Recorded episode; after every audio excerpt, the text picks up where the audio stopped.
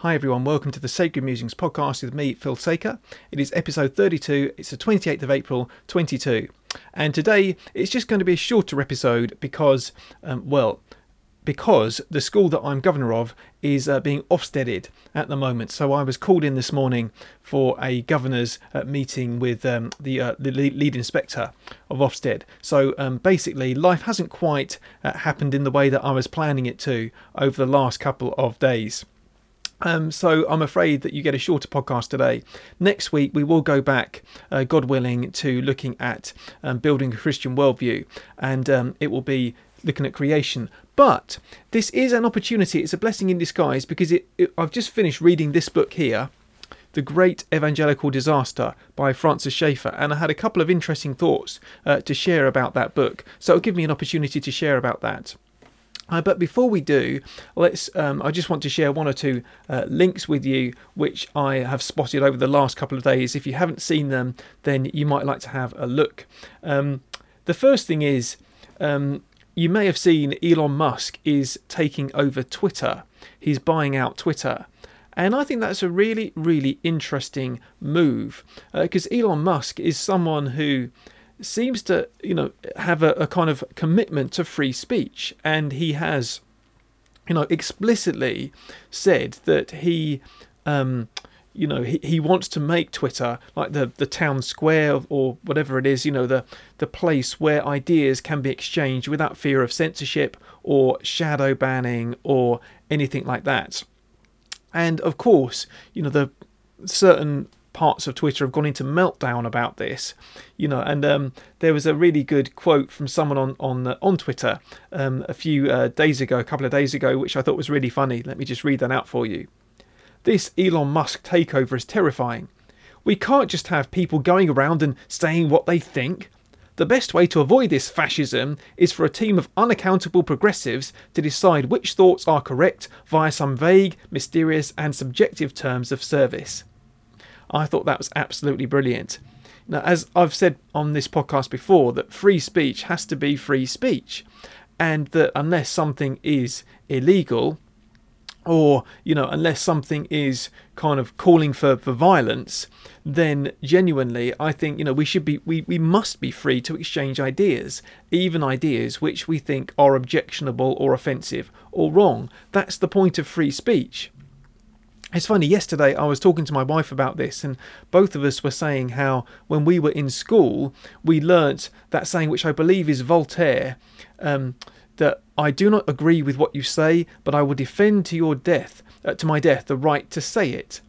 And that is something which I think is missing from society at the moment. People just don't think other people have the right to express opinions. So I think this is a really positive step that you know someone has taken on Twitter who does have a commitment to free speech and who does want ideas to be to be exchanged freely. Um, perhaps that will be the start of a turning point. You know, perhaps I, I I've been thinking for a while that there's going to be a, a backlash, a turning point. You know that we've gone down the progressive line for only for for so long it's almost the terminus you know that it's going to go back in the other direction and i wonder if this could be the turning point but who knows on that one? We can keep on keep on hoping and praying. Um, the next thing to mention, uh, just a couple of things to mention, is um, yeah, a bit of terrible news when it comes to child mental health. But it was reported in the Daily Mail mental health referrals for children surge by more than half. Um, and I've heard so many reports about this that children and teenagers are struggling to get mental health support, families are struggling to get mental health support for their children. And I just thought, you know, what kind of world have we created that children, particularly children, are struggling to get mental health? I mean, I know being a teenager is hard enough already, but being a, a child, children should not need mental health support really unless there are exceptional circumstances. You know, locking children away from their schools for a lot of the two years um, keeping children away from their friends and their families, their support networks. Um, you know, all of this. I mean, I mentioned last week about the um, the, the, vaccine uh, rollout to children, and I think again, you know, the way that we've treated children over this last two years is shameful, and this will really um, well, I, I mean, I say this is really going to backfire. I'm not sure if that's quite the right word I'm looking for, but there is going to be a massive effect of this. And I don't think that the people who've been pushing for lockdowns and so on have got any idea of the, the damage that has been done.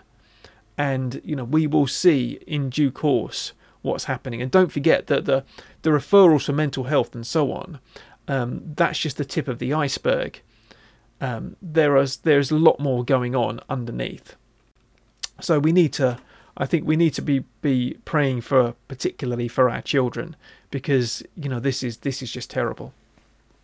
Okay, so those were a couple of links. Let me just tell you a bit about what I've learnt from this book then. This is The Great Evangelical Disaster by Francis Schaeffer. This was his final book.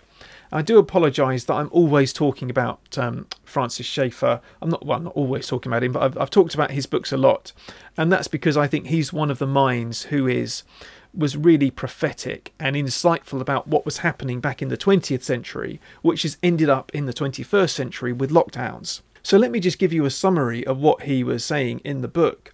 But he's basically talking about how the church has accommodated itself to culture on many issues, and the issue of abortion was a very big issue at the time. I mean, it's still a big issue, but that's one of the main ones that he focuses in on. And of course, in terms of issues of homosexuality and marriage and and so on, those are all going on as well back in the 80s, the 1980s, when he was writing this. So Francis Schaeffer uh, saw that the church was accommodating itself to culture rather than setting the trend. And and and what I, I, I think he was saying is is quite interesting that it's not so much by the church just simply taking on the values of culture, but almost by withdrawing into its own kind of enclave and not going out there and saying, you know, this is wrong and, and standing firmly, but gradually the foundations have been eroded. You know, that in a sadly in a lot of um, uh, even in evangelical churches. So if you're not familiar with the term evangelical or evangelical, it just means, you know, um, it's usually marked by a commitment to, to the Bible as kind of foundational, whereas um, Catholics, uh, Roman Catholics, would see uh, scripture and tradition as kind of equal or, you know, um, having equal weight in terms of doctrine, whereas evangelicals would say, no, it's only about the Bible, it's sola scriptura, scriptura, as they say, you know, it's just the Bible alone is what determines our, our doctrine. That's how I've kind of understood it. And I, I belong to an evangelical um, uh, church and kind of my, my heritage and so on. So that's been my, that's my kind of um, viewpoint. And we can talk about that. If you're interested, then we can look at that another time. Anyway, but he's saying even in these circles that there has been a real accommodation, and actually, um, I, have noticed that the, the, Roman Catholic Church has actually been much stronger on a lot of um, moral issues than the Protestant churches. The Protestant churches, the Church of England notably, has been absolutely silent when it comes to a lot of these moral issues. And this is what he's saying it's the accommodation to our culture, it's wanting to perhaps not to offend, perhaps losing a bit of confidence in the Bible or whatever it might be. You know, it's it's about, and he, he talks about various different things.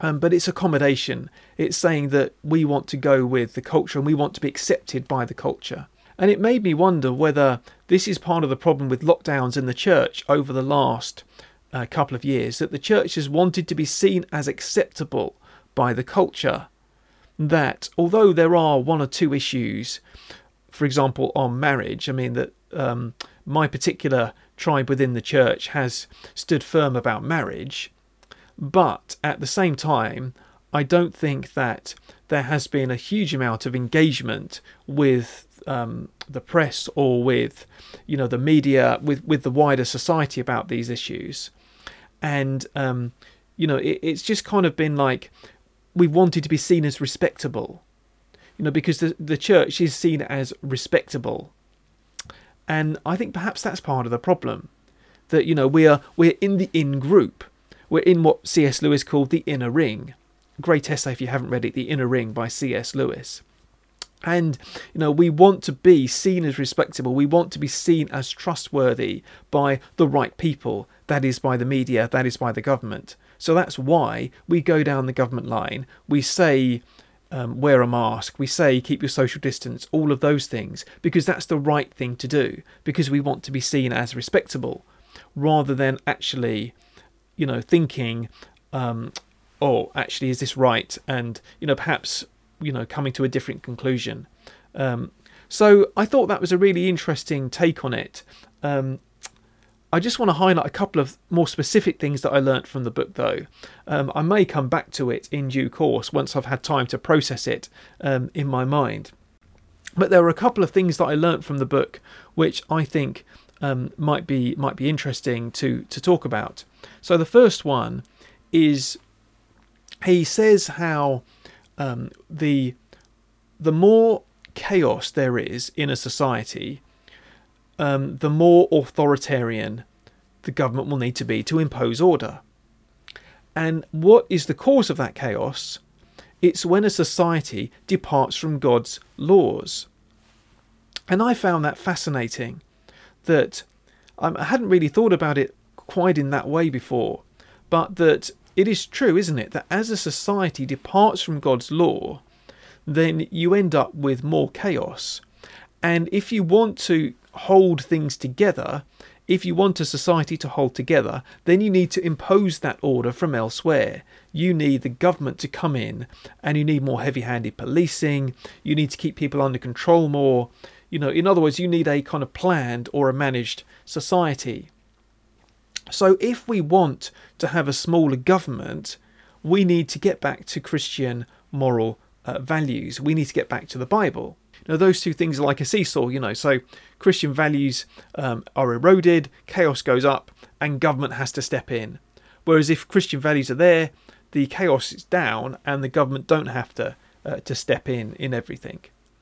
And um, yeah, that's this is the kind of thing which I really want to come onto on the Worldview series thinking about how we can um, think about you know once I've looked at the the basics of a Christian worldview, how we can apply that to the government, because I think that's a really good place to begin, um, seeing as it's such a contentious issue at the moment. So that was the first thing that I, I learnt, kind of specifically that I wanted to to highlight from the book. The second thing, I just came across a really good quote, and it's not kind of specifically um, uh, kind of Christian as such. But uh, it's such a good quote that I wanted to uh, to highlight it. He, he's actually quoting here from um, a um, an economist and historian called Herbert Schlossberg. Herbert Schlossberg. There we go. So let me read it for you.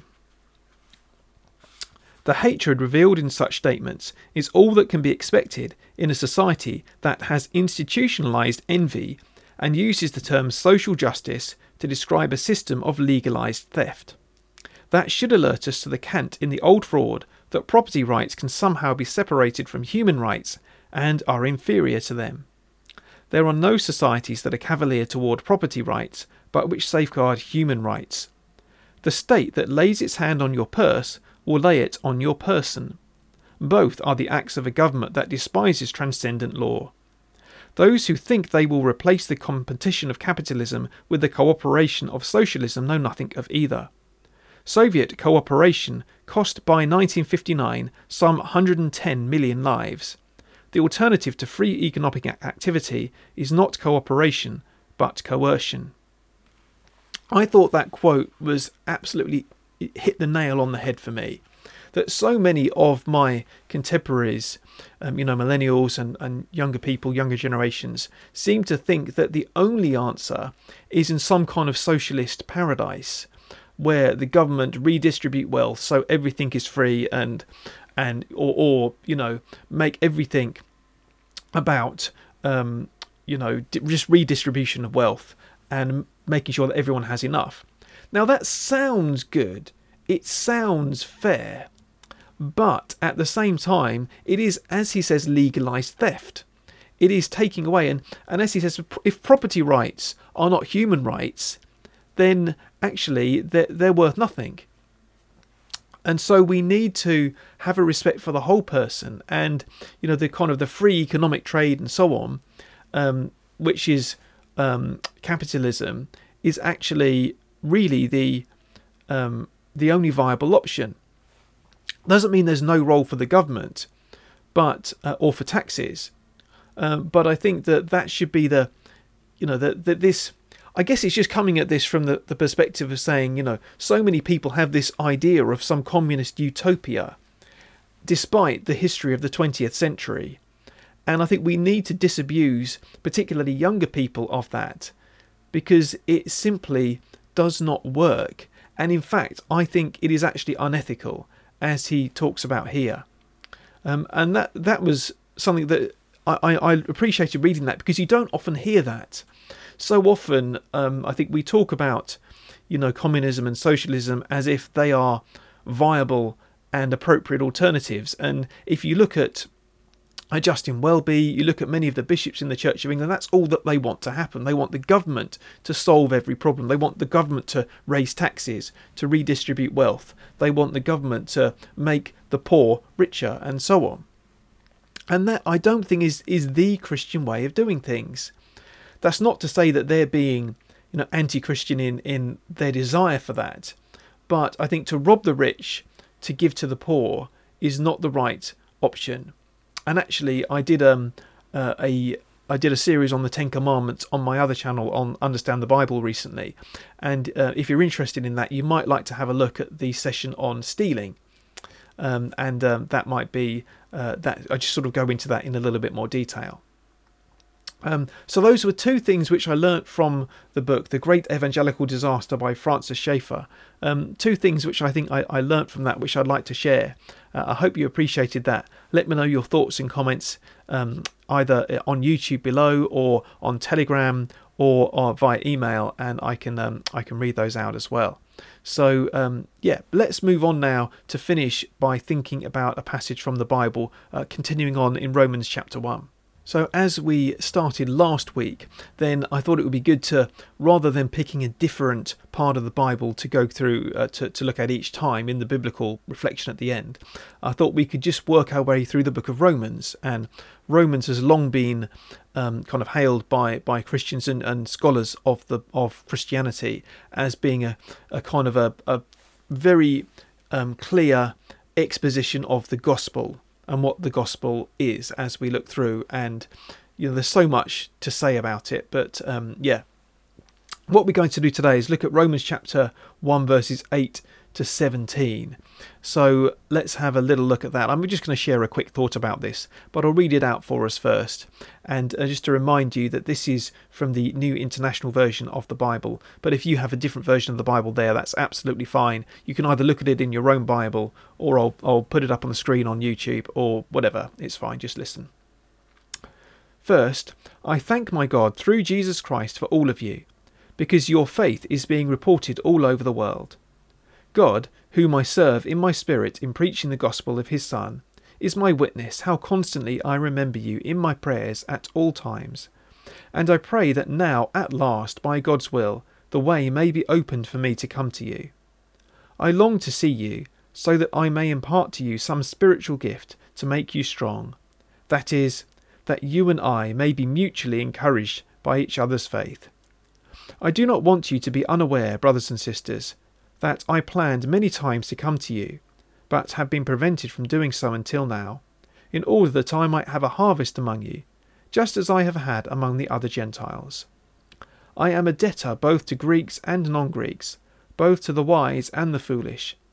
That is why I am so eager to preach the gospel also to you who are in Rome.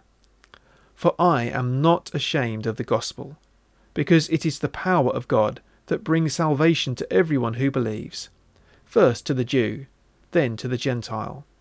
For in the gospel the righteousness of God is revealed, a righteousness that is by faith from first to last, just as it is written, The righteous will live by faith. Okay, now this, um, I mean, there are many things that you could say about this passage because Romans is is so uh, dense and it's um, it's amazing, uh, but there's a lot to say. Um, but I, I'll just pick out a few things there one of the things that struck me as I was reading through this is just Paul's love for the church in Rome. Paul's love, and it comes across, I mean, all of his letters just drip with that pastoral love for the churches that he's writing to. And it's something which really struck me how his love is the, the kind of love that he displayed is so little in evidence in society today. Um, I was watching an interview uh, the other day with Douglas Murray, I think the Triggernometry interview, and Douglas Murray was saying how many things in our society have been divisive. He talked about, you know, first of all there was, um, you know, Brexit, and then there was um, uh, COVID and the lockdowns, and now there's the Ukraine and the different things. And he said, if you like, it's like the tree which goes and you know people have made different decisions on the way. And he said he's lost friends uh, because of it. And it does strike me that a lot has happened over the last couple of years which really have served to divide us.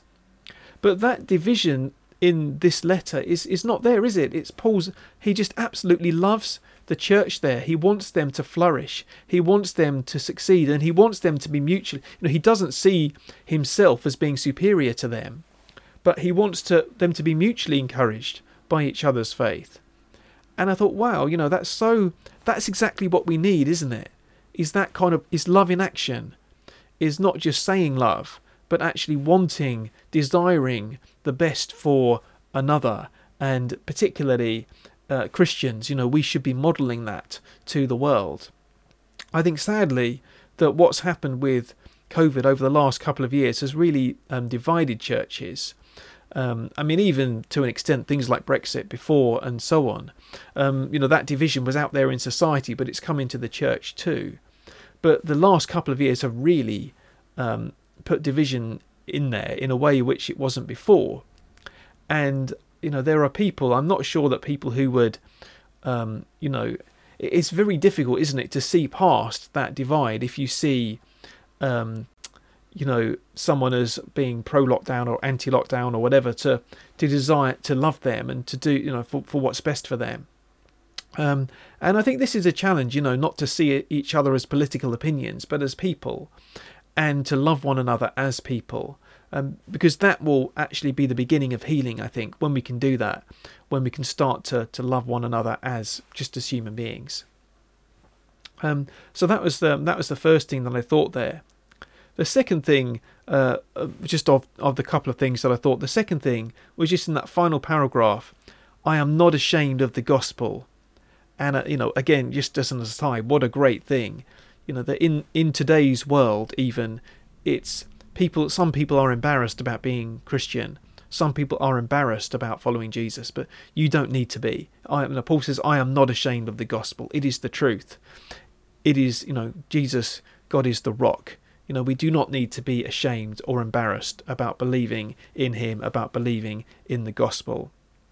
He says, "It's the power of God that brings salvation to everyone who believes," and he says, um, "The gospel, the righteousness of God is revealed. The righteousness." that is by faith from first to last, just as it is written, the righteous will live by faith. Now, something which occurs to me here is, you know, at the time of the Reformation, you may be uh, aware that uh, one of the big issues of contention between the Protestants and the Catholics was justification by faith alone.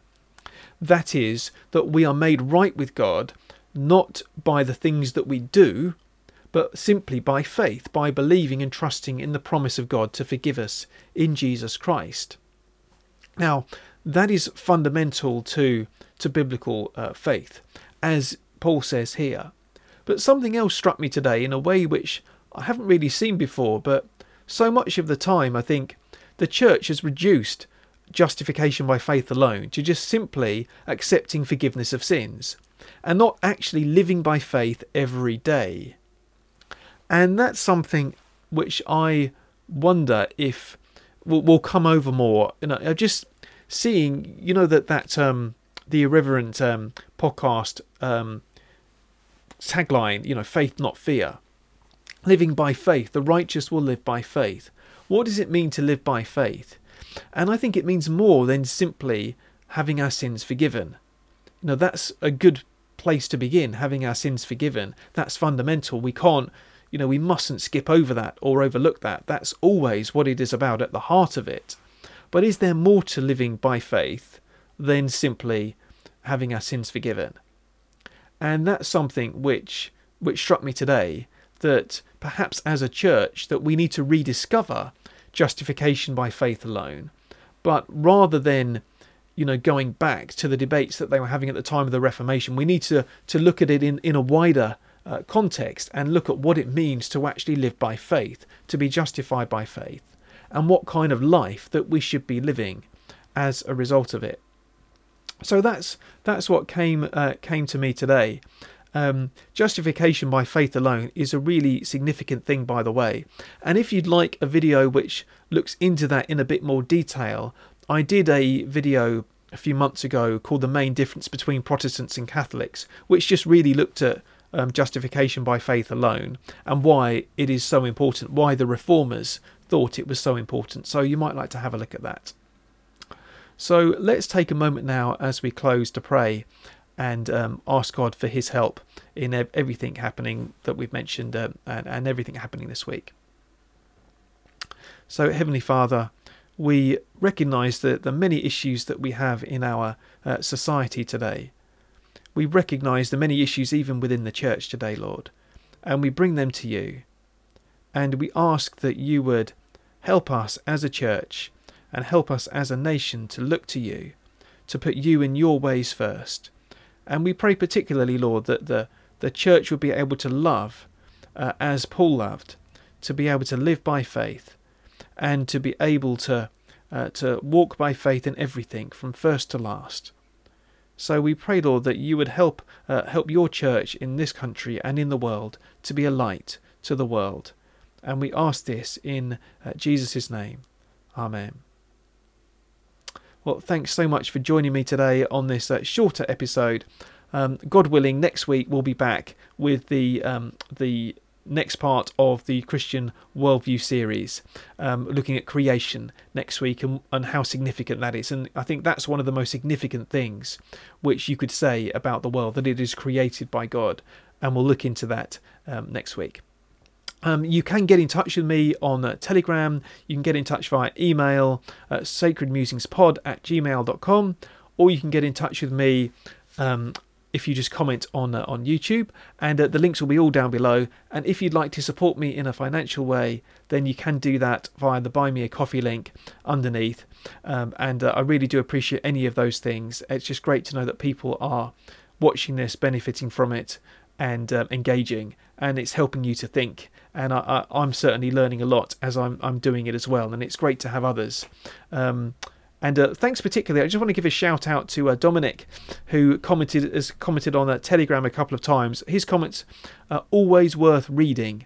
So if you're not on Telegram, there's a little trailer for you. Just have a look at um, what he what he put because there's um, a lot of um, really good uh, really good stuff in that, and I want um, want that to don't want that to go to waste.